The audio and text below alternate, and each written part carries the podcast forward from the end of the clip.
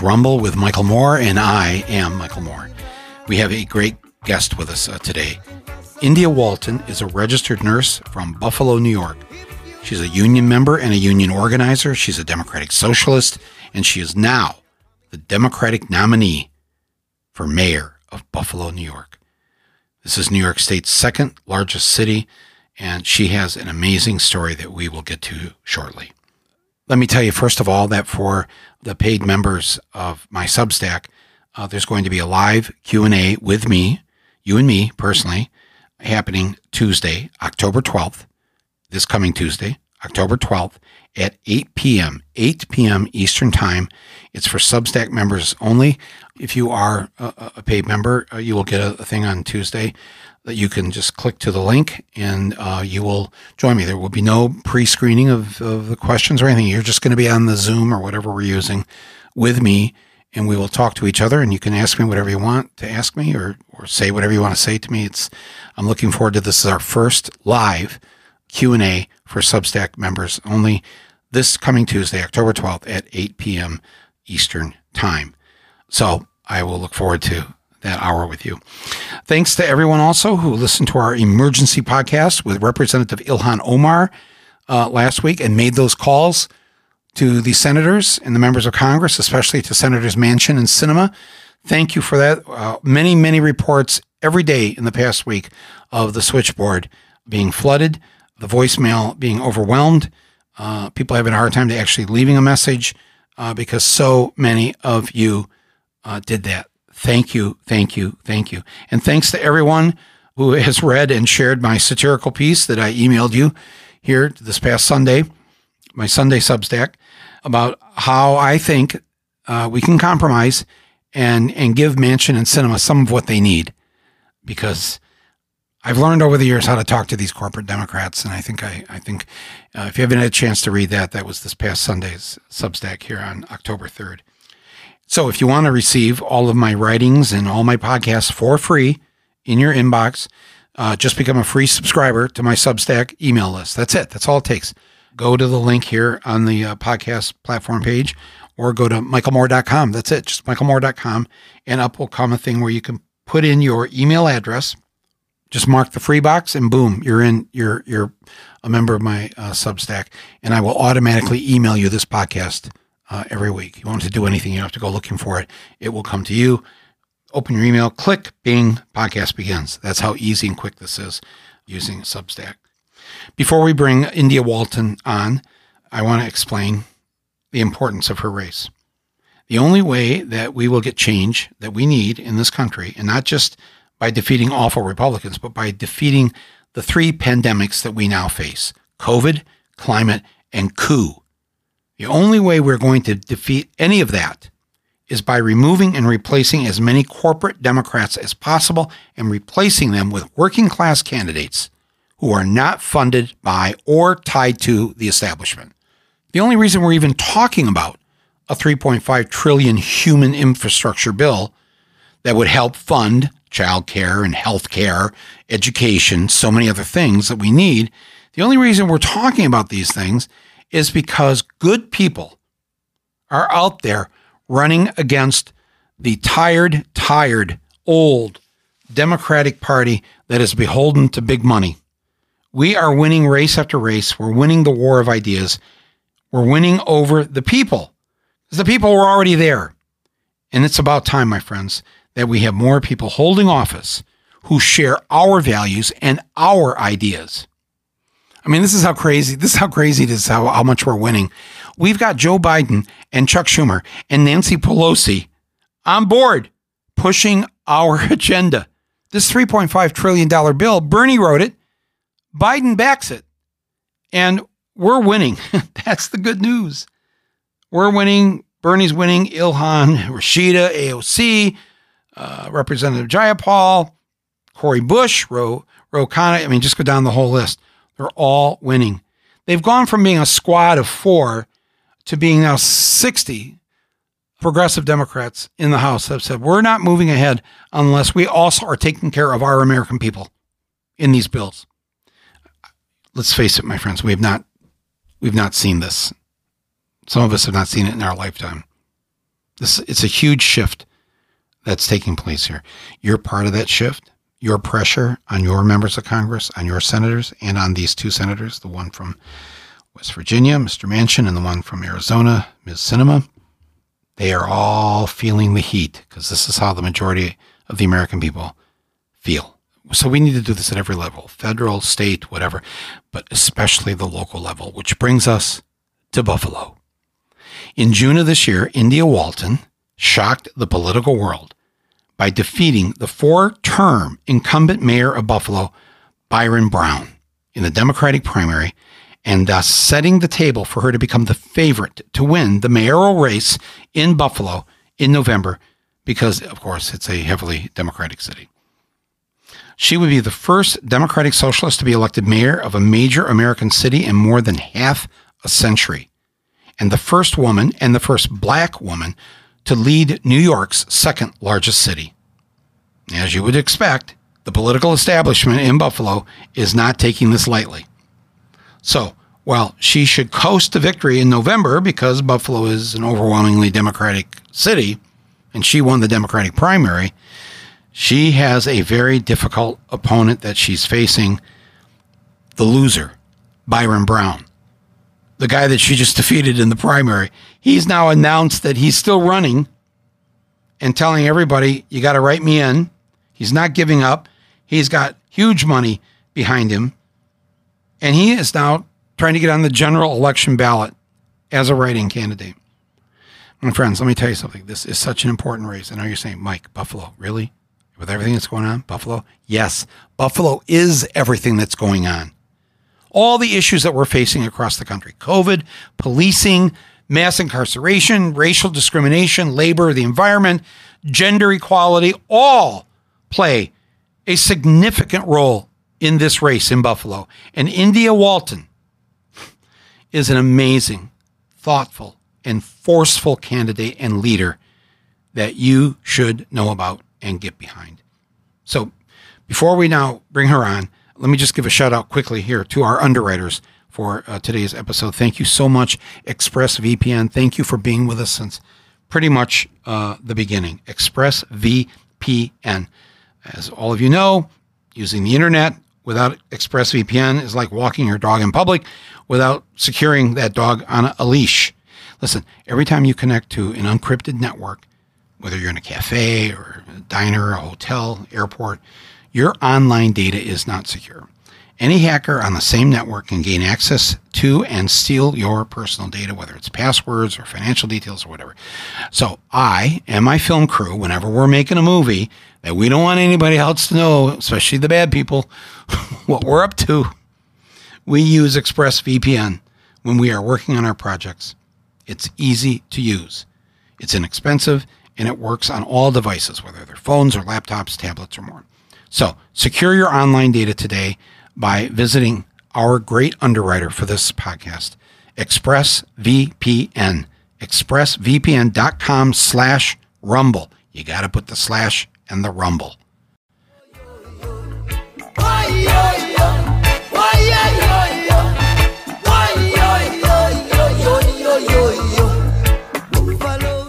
Please welcome to Rumble the Democratic primary winner for the mayor's office in Buffalo, New York, India Walton. India, thank you so much for coming on Rumble today. Thank you. Um, thank you so much for having me. I think this is probably comparable to being interviewed by Rolling Stone. So I'm wow. very happy to be here. Oh my God. I know that feeling. Man, that's high praise. This is not as good as being interviewed by Rolling Stone. And if you make the cover of Rolling Stone, nothing will nothing will top that but uh, but thank you for saying that. It's very kind of you. Listen, let's just jump right into it. Uh, tell your story here because none of this, the way the pundits describe our electoral system, makes any sense. It, because you are not supposed to be running for office, and in fact, now it looks like you could be the next mayor mm-hmm. of Buffalo, New York, having won the Democratic primary. But I know that this has upset a lot of the hardcore, old school traditional Democrats. Did I say the word white in enough ways possible? but man, it's a new day. And India, tell us where did you come up with the idea of running for mayor? Because I got to believe, as you were doing rounds in the hospital, and you know what, I, I should be the mayor of Buffalo. you know, it was a lot of the experiences that I've had, not only growing up as a poor person in Buffalo, not only seeing the dysfunction of our healthcare system and knowing that we were sending people home who were sick and were not going to get better because poverty and racism and systems that are set up for people to continuously fail. And I think I finally reached my breaking point last summer after the murder of George Floyd. Um, during the midst of a global pandemic, the response that came out of leadership from our city government here in Buffalo was disappointing would be a compliment, right? The protesters were mm. ignored. Um, we watched a 75 year old man, a friend of mine named Marty Gugino, be pushed to the ground, bleeding from his head. That was Buffalo. Yeah, that was Buffalo. That was Buffalo. And, you know, at the time, I was executive director of an organization that built affordable housing. But during the pandemic, our senior citizens in our neighborhood were calling me because they didn't have food. So I'm like, where, where's the mayor in this? Um, and at the same time, I had been out in the streets. I had built up enough of a base of support to really think that I could take him on. And I knew in a certain sense that he was going to continue to ignore the cries of the people and not really put forth much effort. So what wound up happening was just that, right? The combination of groundswell around the uprisings last summer and also just his failure to respond to um, what he thought wasn't a very serious challenge allowed us to come out victorious. Wow. So, what, did he just take you for granted, or, I mean, and, and just walk me back to the because I think we all saw the the that horrific image of Marty being uh, he's probably what 70 years old you know? Yeah he's 75 oh 75 man right away when the camera tilted down to that to him on the ground he was bleeding mm-hmm. from his head and the, and the cop, the one cop stops because he's worried. You could see he's worried. Mm-hmm. And the other cop says, no, no, no, forget him.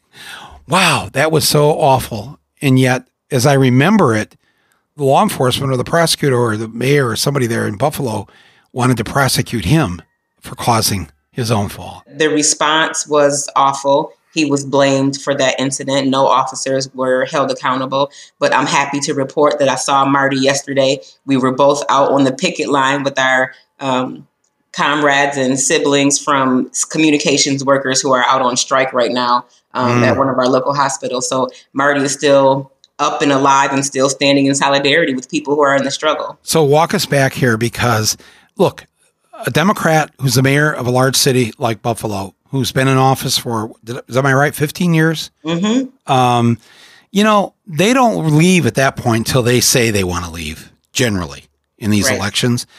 So how was it that that you? I mean, I read something about you were on Clubhouse one day. Uh, uh, this and ex- explain to anybody over 50 what clubhouse is but but just you were but somehow the, the the the genesis of this idea happens in part while you're on on clubhouse yeah so um knowing how heavily entrenched politics are in buffalo i knew that i wasn't going to be able to get much help um, or even encouragement or advice about how the process worked as a first time candidate. And um, Clubhouse is a social media platform, but it's just audio. Um, so you don't see the people you're talking to. You, they're from all over the the country, um, and folks go into these chat rooms around subject matter and I was in a lot of political rooms and with a lot of downstate people, you know, from New York City and the surrounding areas. And I would go in and say, listen, we need progressive politicians um, elected here in Buffalo too. Y'all have to help me. And people, you know, that that was how I got my first little handful of small dollar donations. Um, and my first little tranche of support outside of the Buffalo area was from folks on Clubhouse. And um, through that, I met a lot of New York City DSA folks who got me connected with folks like Tiffany Caban and Jabari Brisport, um, Phara Forrest, you know, a lot of those um, mm. electeds down there who really provided just a lot of moral support and encouragement that, that helped me believe that I could really run as a regular person. Had you decided by then to run, or uh, did the inspiration for that come out of that and other experiences you were having? Um, I had I had already pretty much decided. I hadn't gone public at that point yet, um, but just having that type of camaraderie and having that encouragement and seeing people who were teachers and nurses go on to run for office and win outside of the establishment really motivated me and let me know that I could do it. But I was pretty well sold um, just around July of last year, knowing that the mayor was vulnerable, knowing that um, Buffalo was being painted in a very bad light nationally and just knowing that we could do we could do much better if someone was just brave enough to step out and i figured why not me? Wow.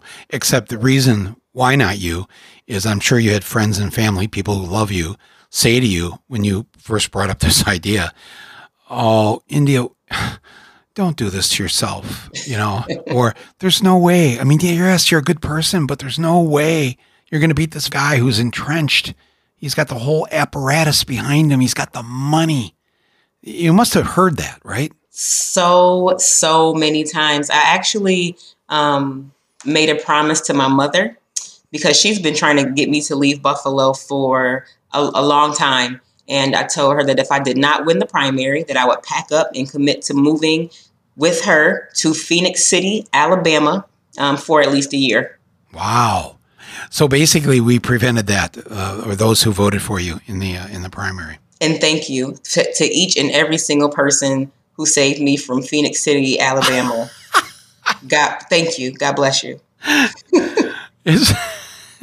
so night and day, people told you, "Come on, you're a great person. Yes, you'd make a great mayor, but that live in the real world. That's not going to happen." And then it happened. How did you get through all those months leading up to the primary where you're just saying, you know, you can't not hear what people you love and respect are telling you? Uh, you know, yeah. I, I, just, I had too much writing on it. Um, number one, I didn't want to move to Alabama, but number two, I had, I'd stepped down from my position. I worked for a nonprofit and it was in my contract that I was prohibited from seeking any elected office while I was employed. So, you know, I um, I had to do it. And I also just have to do it because I've seen the conditions in certain parts of my city deteriorate unnecessarily. Um, so, uh, you know, we knew that we would be out fundraised. We knew that we would be outspent. But the one thing that I knew because I have such uh, deep ties to working folks, working class folks, that we weren't going to be outworked. Um, so from the very beginning, we were on doors we were on phones and you know i brought in people with skill sets and told them hey look i can't pay you but this is going to be exciting. Um, there's a good chance that, you know that we could win and you want to be involved in this. And people came on board and we did a really really good job. How many doors do you think you and your campaign knocked on? Oh pre-primary we probably knocked on 20,000 doors. Um, wow, wow. And since then, we are up to maybe 40,000 doors, um, you know, 60,000 phone calls, 100s mm-hmm. of thousands of texts because, you know, we're, we're hitting people up more than one time. So um, multiple text banks per week, um, multiple um, canvases per week. Mm. We have other organizations who have these adopt a adopt a canvas or adopt a phone bank, so they're not even always coming out of the campaign. Um, so the the amount of support that we've gotten has been really incredible, and I am yeah, happy to be involved in this. We've become a part of the national conversation around what local politics could and should look like. And the incumbent, I mean, he must have been loaded in terms of the campaign money or whatever.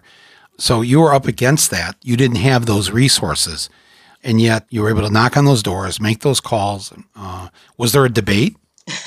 Funny you should ask.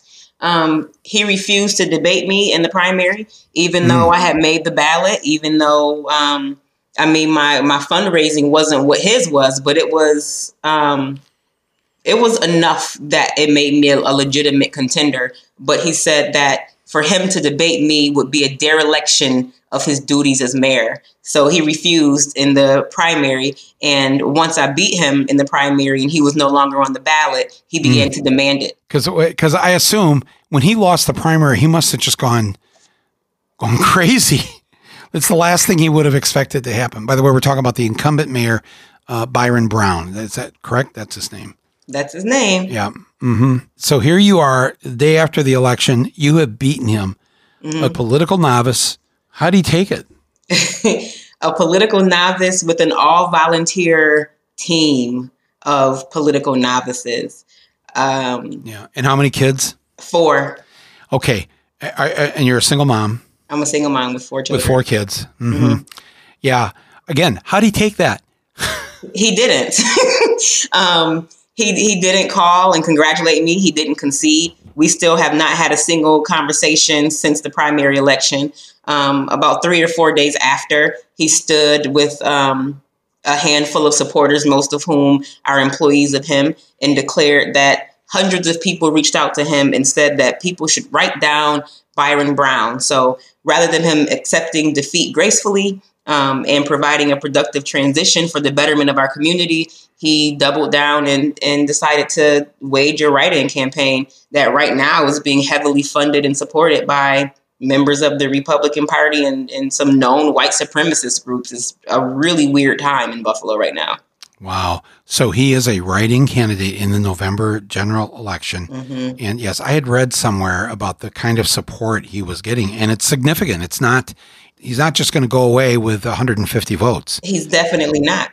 I No. mean, this is this is a guy with 16 years of name recognition. You know, really, really more like 30 years because he was a state senator before that. He was a city council person before that. He's had a very long career in local politics, but he's also a person who has the potential to raise millions of dollars. And um, the political analysts locally are saying that this could be one of the most expensive mayoral campaigns in the history of Buffalo. So there's a chance he could defeat you in this general election with write in votes. If he's got enough millions of dollars uh, behind this and the, and the kind of old school apparatus of the old Democrats, plus all the Republicans who do not want to see you, a Democratic socialist, in the mayor's chair. I mean, just lay out for us here. What, are- what are you facing? Yeah, the the unfortunate part about it is that this is a serious threat, right? Like people are saying, well, write-in campaigns are a long shot, and it's well, they're a long shot except when you're set up um, for success and you're you've been able to skirt the rules and not follow the rules already, and that's just the system that folks are used to playing with. Um, so for for me, it just looks like we can't stop. We can't stop trying as hard as we can. We can't stop working. We can't stop canvassing and, and knocking on doors and having as many engagements with voters as uh, as possible. But I mean, like the environment here in Buffalo, I get lots of community support, right? I walk down the street and people are blowing the horn and screaming, Go India, we love you. But, you know, in certain neighborhoods, I walk and people are throwing cups of coffee at me. Um, there are some very negative and lie filled um, ads that are playing on a constant loop on our local television station. So, you know, the it's, it's not the most comfortable place to be in, but I believe that the voters um, and the residents of Buffalo deserve something better. I think that that's what I, I represent. So we're just we're going to continue to work hard and not only hope for the best, but you know use what we have learned over the course of the last year of running this type of campaign uh, to make sure that we come out victorious on November second. What are these uh, the kind of hateful ads? What do they What do they say? Um, it's saying that I'm going to cut seven and a half million dollars from the police budget. I am too risky. I'm going to make the community unsafe. I'm going to lay off a hundred police officers. Um, there's also fear being stoked that I'm a democratic socialist, so I'm going to seize people's private property and businesses are going to fail and flee the country. Um, and we just know that none of those things are true. And what is true is that communities do better. Everyone does better when people are less poor overall. And there are some truths about humanity that we've allowed capitalism to take away from us, like access to affordable health care, housing, and quality education that we should be focusing on as a community. Buffalo being the third poorest city of its size in the country, we should be focusing on how we tackle poverty, right? And not how we use police and punishment as a way to make people um, conform when we're not giving them the resources necessary to keep crime down. Tell us what your platform is. Tell us some of the things that uh, that you're campaigning on, and that what you hope to do uh, once you're fully in office uh, in November. Sure. So our campaign, we we uh, you know our our slogan is a, a safe and healthy Buffalo, but we really focus on poverty reduction and social determinants of health as a way to move our community forward, meaning that we focus on affordable housing, but in a way that's not reliant on rental units, that's really focused on closing the racial wealth and homeownership gap, using municipal resources to be able to extend mortgage financing. Um, I mean, Cleveland, Detroit, right? Oldest housing stock in the country. Um, property mm-hmm. values yeah. that are for for a lot of folks, you can't mortgage them. Um, it's not doesn't cost enough if you don't if you don't buy it in cash then you can't get a mortgage. So extending micro mortgages to folks, supporting small businesses, being super concerned about the environment. Buffalo is going to be, Buffalo already is a climate refuge city. We've seen disasters all over the country and world. We're um, a very immigration friendly city, you know, where we just brought in 300 Afghan um, asylum seekers. So just making sure that we have infrastructure in place to be able to receive folks when they come and be able to support everyone in having um, a quality standard of living and not relying on putting investments at the top and waiting for them to get to the bottom because that just it's a strategy that has not worked um, that does not work and we're going to do the reverse uh, bottom up economic development and i think that we're going to be successful so when you say that your slogan for your campaign is a, a safer and a healthier buffalo you define safety uh, in a more 21st century way in the sense of uh, it's not just about cops and robbers it, it's about if we have so many of our people living in poverty, if we have children that, that can't eat, then um, then there's a problem. It is, and I mean that also includes infrastructure, right? Um, Buffalo has one of the worst lead poisoning, childhood lead, lead poisoning rates um, of any other city of our size as well. It's about streets, um, street well lit streets and sidewalks and curb cuts and bike lanes and all of those other things as well. We have a much broader definition of public safety. And, you know, as much as the current mayor likes to brag about his support of police, crime is up in in Buffalo as it is many other places in the country. But five of the last six years, we've had really sky high violent rates of violent crime, and unless we get to the root causes of a lot of these incidences, then we're not going to see any decrease. We know that more money for police, the hyper militarization of our police force is not what's going to get us there. We have to make more investments in people themselves and also, you know, have a just transition for officers who may want to phase out of that sort of warrior mentality and go into more service oriented roles where they're actually um, abiding by some of the slogans of our police departments, and that's to protect and to serve and not to police and punish. So you call yourself, as you said, a democratic socialist. Why don't you explain to people what that what that means to you? Mm-hmm. Um, being a democratic socialist to me means that we put people first. We put people before profit. We put planet before profit. I think coming into this race and running a Democratic primary, knowing that the Democrats have been in control of Buffalo for the last 50 years, I wanted to not only be able to differentiate myself from the status quo in the establishment, but also have something about me that would be attractive um, for people to pay attention outside the Buffalo area. Um, being a member of DSA has given me the language to speak about the very complicated values that I hold sometimes in a way that's understandable and digestible to a lot of people. And it basically boils down to we take care of poor people and working class folks. We prioritize healthy housing, um, healthcare for all, quality jobs and, and workers' rights, uh, solidarity economies, and that we just are, are caregivers of our communities. And you said all these things when you ran in the primary. I did. I don't think that people paid much attention to it. Um, uh-huh. I, I think that what we saw was there were folks who were appreciative that I came to their neighborhoods and knocked on their door and asked them what their experience had been and what they thought. And then we also saw people who just thought that Brown was a shoo in, so they stayed home. And that combination is what allowed us to win. But now, you know, we have audience, we have a platform, and we're beginning to have more of these conversations. And people are saying, you know, it doesn't matter what they call you. I believe in the same thing that you believe in. And I see that they're trying to make me afraid.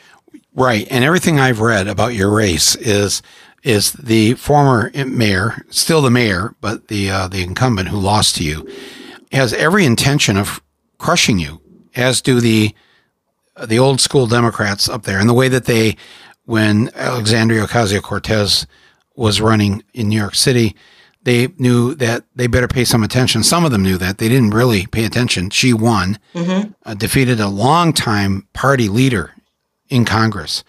And then uh, same thing happened with Jamaal in the Bronx, won for Congress uh, over a long, long time Democrat. Had been in Congress for probably 20 plus years. This happens and it's happening more and more. As you said, teachers are running, nurses are running, people are running and, and they're winning. But, but now that they've gotten their wake up call, everything I've seen is they are raising money. They are doing whatever they can, as you said, these TV ads to stop you, to crush you, to not let this happen. It's so important that uh, somebody who believes in the things that you believe in and the way you believe in them not get elected in the general election uh, in November. the people who are listening to this, what can we do especially those of us who don't live in Buffalo or the Buffalo area. Uh, what can we do to help you? Um, because I personally think that your success, and, and, the success isn't here yet until the November election, mm-hmm. but your success will be a beacon of hope and inspiration to all those other nurses and teachers and and and and people who are not big famous political names but are just good people, hard workers, decent, standing for all the right things. Mm-hmm. If you succeed, I think a lot of people are going to think they could succeed. That's why, to me, it's very important that that you do succeed, that that they not crush you uh, come November. What can we do to help? Yeah, I think that um, you know, hear, hearing you say those words, they're trying to crush you, right? Just sent a sort of a visceral reaction through me because not only is he trying to defeat me, but I mean, he they are trying to crush me, right? Like going after my oh, yeah. personal character. Like this is mm-hmm. something, mm-hmm. and I think a lot of evenings, like I haven't done anything wrong, right? Like they're trying to make it seem like I'm the one who is criminal. I'm the one who's cheated. I did everything on the up and up. I won fair and square, and what's happening to me is, is just not fair. But you know, this is politics, and this is what we got into. But I do agree that I hope that this will inspire someone to step out and have the courage to do it and know that all over the country we are coming together to support one another and we don't have to feel alone in our pursuit for justice and equity. And, you know, folks can go to our website um, at www.indiawalton.com. There they can donate, they can sign up to volunteer. We're phone banking from all over the country. You just log into the Zoom and you're good to go. Um, but if folks are in Cleveland and want to travel up the 90, or folks are, wanna, are in Detroit and want to come over to Queen Elizabeth Bridge, you can get back into the States now. Um, you know, I would say come lend, lend a helping hand. We need your time, talent, and treasure to make sure that we make it over the finish line and bring home a very convincing win in November so that there will be no doubt about um, that Rust Belt cities also want progress, that working class folks in union towns are tired of being poor and taken advantage of for, from large corporations, and that we're going to start doing things differently and we can win in electoral politics as well. So give that address again if people want to go online uh, to help you. Sure, it's www.indiawalton.com. And India Walton is spelled just as it sounds. Well, that's easy. And then people can contribute to you also through that, right? Uh, mm-hmm. What do the campaign finance laws say about um, what they can contribute and how to contribute? Yes. Um, the individual contribution limits for New York State for a race of this size are $7,797.60 and the contribution for LLCs, corporations, or PACs is five thousand dollars. Okay, so that was that's my first big question. How can we help you? Because it's it is very important to me in terms of not just for you and not just for Buffalo, but I think that if people go to your website, if they they go and listen, look at the videos, the things, uh, the interview you did with Al Sharpton a week or so ago, it's it's so powerful what you've done, what you were already doing for the people of Buffalo, that you described in this one interview that um, your first baby, you had your first baby at 14 years old. Mm-hmm. You know, um, 14 year olds, uh, uh, I'm, I'm, not encouraging 14 year olds to have babies, but 14 year olds are told when they find themselves in that situation, well, that's the end of that. That's the end of you. Yep. And just describe to me how you you had this this baby that you loved and love to this day. And to be in high school, to be to be go back to that time, you rose up. Yeah, and I I fight so hard for people because I know what I've been through and where I've come from. And I don't believe that my story should be the exception. I think that all people deserve an opportunity. And I don't think that making, you know, one questionable decision should mean the end to your life. We all grow life is a learning process and we should allow people the space and the grace to be able to do that but also the support to make decisions you know and not feel caught in a system where you end up a statistic.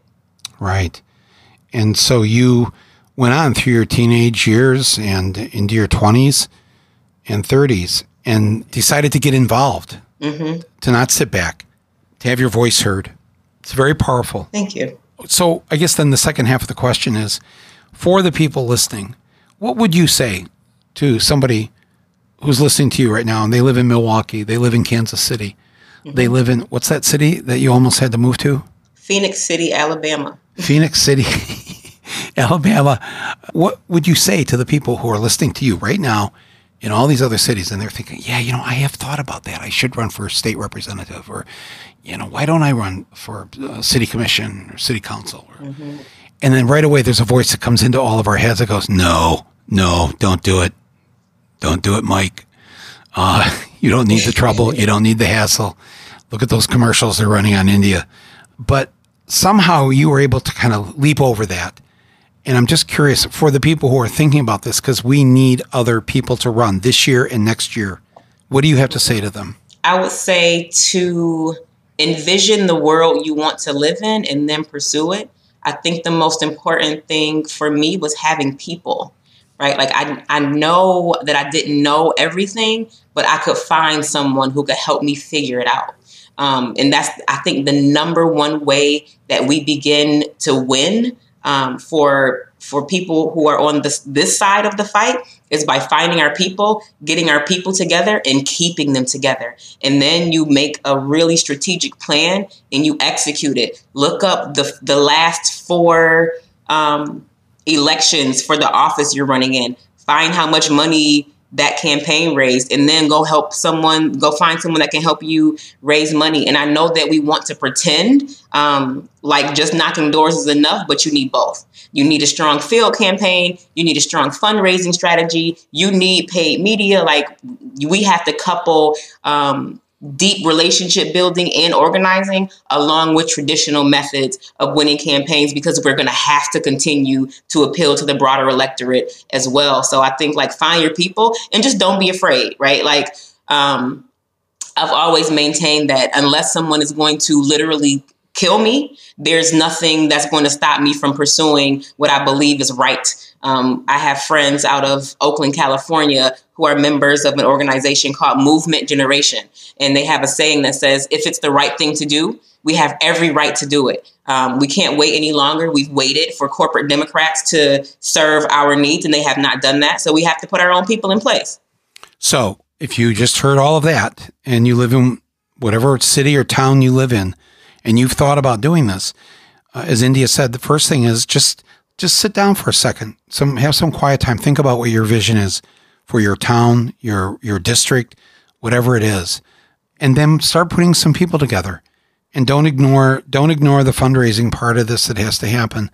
Those of us, all of us, we've all known how to make a lot happen with very little. Mm-hmm. I've had that experience, and I've learned to just smile and thank people who are who love me, uh, who say that this is a crazy idea, uh, if you don't think it's a crazy idea, it may not be a crazy idea. I, I think everything you just said in terms of uh, of how to organize the field campaign, organize the fundraising, put your vision together. You know, it's the things you believe in and you got to trust that the majority of people actually believe more in the way you believe mm-hmm. than the way the old the old fifteen year incumbent has been thinking. You know, he's he's long left the people, and has had to do what he's had to do what he felt like he had to do.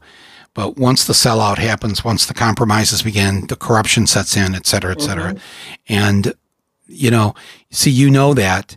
And I think you're right. I think the people in Buffalo have just had it.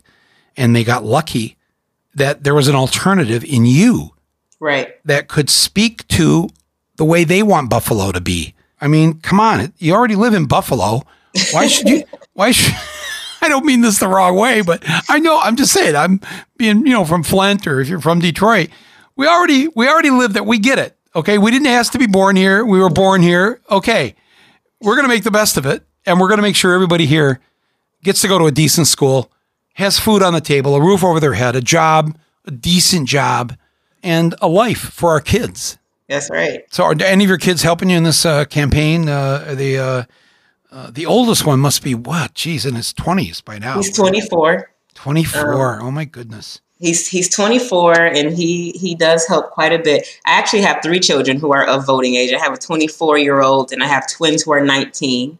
Um, but my Wow. my biggest supporter and the person who works the hardest on the campaign is my youngest Mason.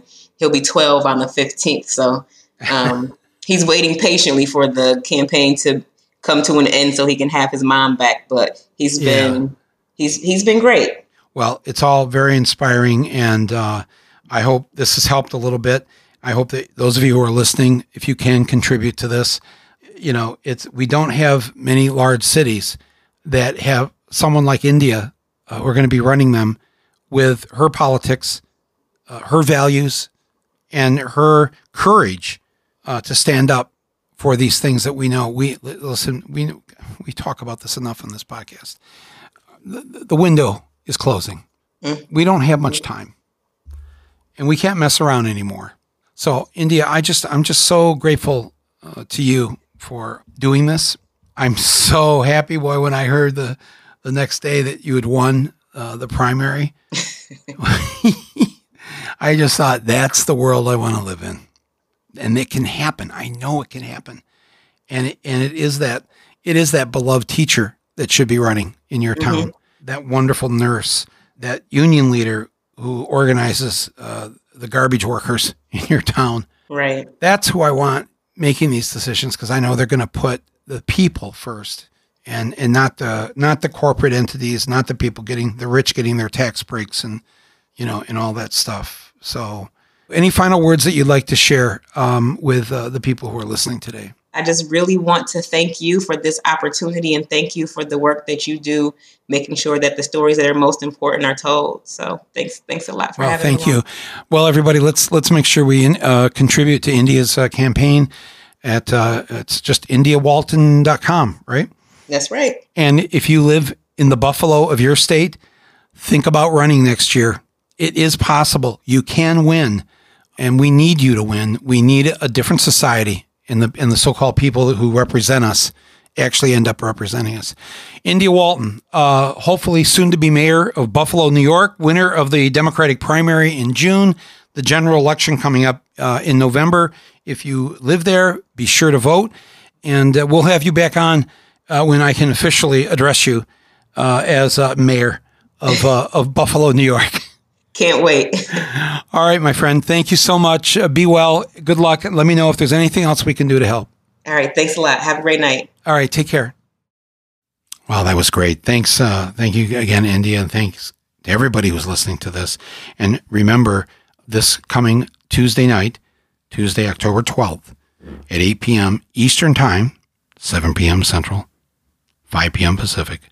Um, I'm going to do a live Q&A with all of you who've signed up to be paid members of, of Substack. This is one of these, you know, you get a couple little perks if if you want to help support us in our work by making a contribution to it. And in return, each month I'm I will do a live uh, Q&A with you. And also, we're going to have a Mike's movie night again coming up uh, here in another month or two. So uh, stay tuned uh, for that. But that's what you get if you go to our Substack site here at michaelmoore.com and say that you want to be a supporter. We're grateful for that, but you don't have to be because everybody gets all the writings, all the weekly letters, the podcasts, all that stuff is free and will continue to be free. So thank you for everybody who is a free subscriber here to my Substack and to this podcast. You may be a subscriber to the podcast, but you haven't signed up on the Substack. So go to the Substack and sign up for that, and then you'll get a whole bunch of other stuff. Uh, but believe me, I do not flood your uh, your inbox every day with five, five things a day. You know, you'll hear from me once or twice a week, uh, probably at most. Uh, so um, um, please do that. That's it, everybody, for uh, today's uh, Rumble with Michael Moore. My thanks Donald Bornstein. Thanks to Nick Quaz. Thanks to Harrison Malkin. Thanks to uh, my family and everybody who gives me a hand in this. It's much appreciated. And I uh, will see you next week here on Rumble. Uh, I'll see some of you at the live Q and A with me on, uh, t- on, Tuesday night, and I'll have a new uh, Substack uh, offering for you, free to all, uh, this this coming Sunday. Be well, everybody. Hang in there. There's lots of work to do, I know, but but we can do it. We are the majority. I'm grateful to be able to do this with you. Thanks, everybody. This is Michael Moore. This is Rumble. Buffalo soldier.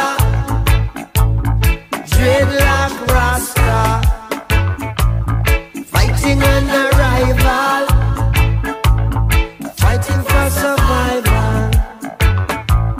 Driven from the mainland to the heart of the Caribbean.